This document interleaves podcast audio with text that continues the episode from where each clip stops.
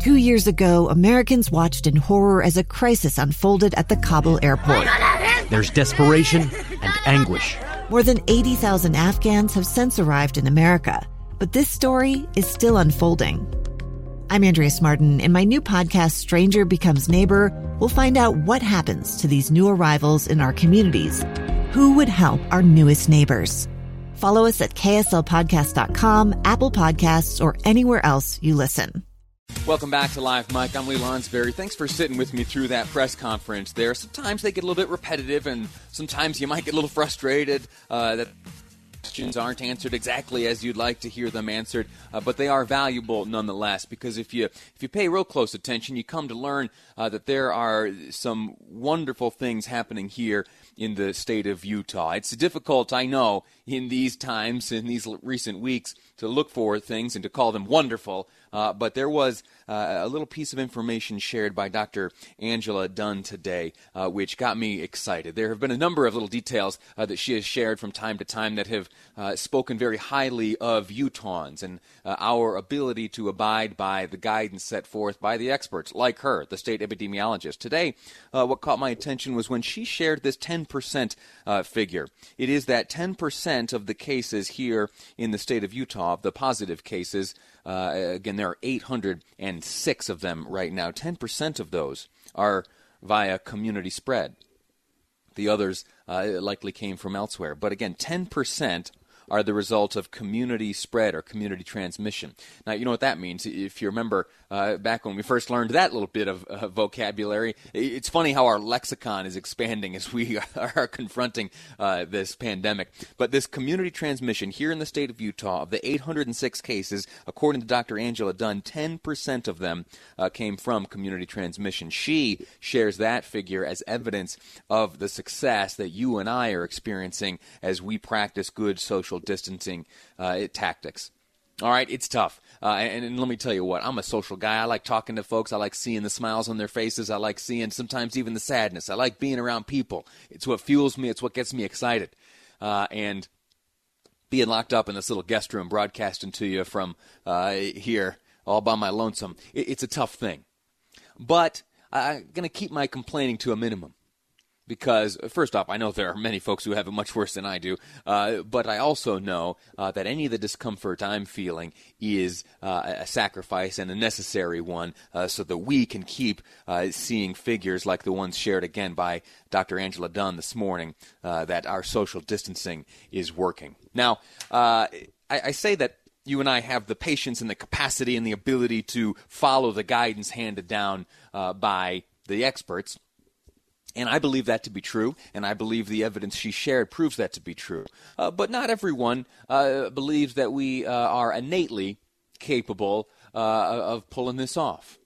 And so there are some uh, county leaders and city leaders, specifically the mayor of Salt Lake City, uh, the mayor of Salt Lake County, uh, Summit County, and now we've learned Wasatch County has added uh, enhanced uh, guidance on top of what uh, the governor thought was sufficient for us to contain this. And, and, I want to read something real quickly. This one comes from Salt Lake City's enforcement section of their most recent proclamation. Again, this handed down by uh, Salt Lake City uh, Mayor Mendenhall. Uh, in, at the very end of that long document is a paragraph uh, that touches on enforcement. I want to read it to you uh, just so you know uh, exactly what the reality is and so that you know exactly what the consequences may be should you violate these orders, this proclamation as handed down uh, by the new, the very new Mayor uh, Mendenhall. So this is Section 8 of this proclamation. I'm going to read it to you verbatim. It says Salt Lake City residents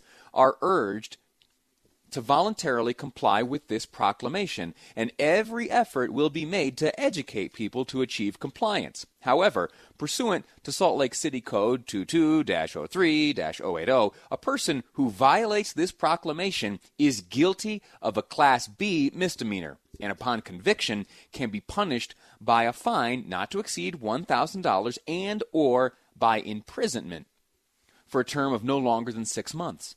Nothing in this proclamation is intended to encourage or allow law enforcement to transgress individual constitutional rights. Now, much of that applies to every single rule on the books. Uh, of course, the city and the county and the state and everyone will urge residents to voluntarily comply uh, with the law, and in this case, the proclamation. And at the very end, of course, nothing in this proclamation uh, and nothing on, in statute is intended to encourage or allow law enforcement to transgress individual constitutional rights. Uh, those little bits are are added, padding, if you will, surrounding uh, the very stark and real uh, fact that if you are to violate the order uh, set forth, this proclamation here in the city of Salt Lake, uh, you face uh, misdemeanor charges uh, and a fine not to exceed $1,000 and or imprisonment. That's a pretty big deal. it's pretty strong terms, and it's later in, in, the weekend. So this came down. I think it was on Friday. Uh, and, over the weekend, we also heard from uh, Salt Lake County Mayor Wilson, uh, and in that proclamation, very similar language was uh, contained within. I want to jump real quickly to uh, a comment made uh, by. Sheriff Rosie Rivera, Salt Lake County Sheriff, as she appeared on the Dave and Dujanovic program this morning. We just have a, a moment left. I want to play one clip, make sure I get the right one here. Um, uh, let me let's play the, the, the, first clip here. Dave asked Sheriff Rivera what it meant to her or what it meant for her when the mayors come out to say they're going to enforce this new directive. All we're going to be doing is following the public health order. Uh, it does require for some enforcement. Uh, we are going to begin by asking people. We're going to be kind about it. We're going to ask for their cooperation in the event that we can't get that cooperation, that is when enforcement comes into place. Uh, the first violation is a Class B, uh, and they would be cited, and then a Class A after that. Uh, we don't anticipate many people violating the order. We are asking the public to work with law enforcement these are new times and these are new circumstances, and you very well may agree with this. In fact, as I was watching that press conference hosted by uh, the governor, the lieutenant governor, Val Hale, director of GOED, uh, also Angela Dunn, uh, state epidemiologist, as well as that woman who is heading up this child care program, uh, the comment I, I watched uh, via Facebook on the KSL uh, News Radio page, and as I watched that, the comments that were coming through were overwhelmingly in support of a move just like that. In fact, calling on the governor uh, to make it a statewide mandate uh, that this that violation of certain uh, recommendations uh, carry with it the consequence of the law. Uh, and so it, would be interesting to know where you stand. Five seven five zero zero is the Utah Community Credit Union text line. Uh, I'll give you my two cents real quickly. I think that you and I are pretty capable of doing what's right and keeping the numbers exactly where Dr. Angela Dunn characterized them to be this morning. others think the the police might be involved or might best be involved. Five seven five zero zero is the Utah Community Credit Union text line. We're going to take a break right now. When we come back, we'll be speaking again to Congressman Rob Bishop.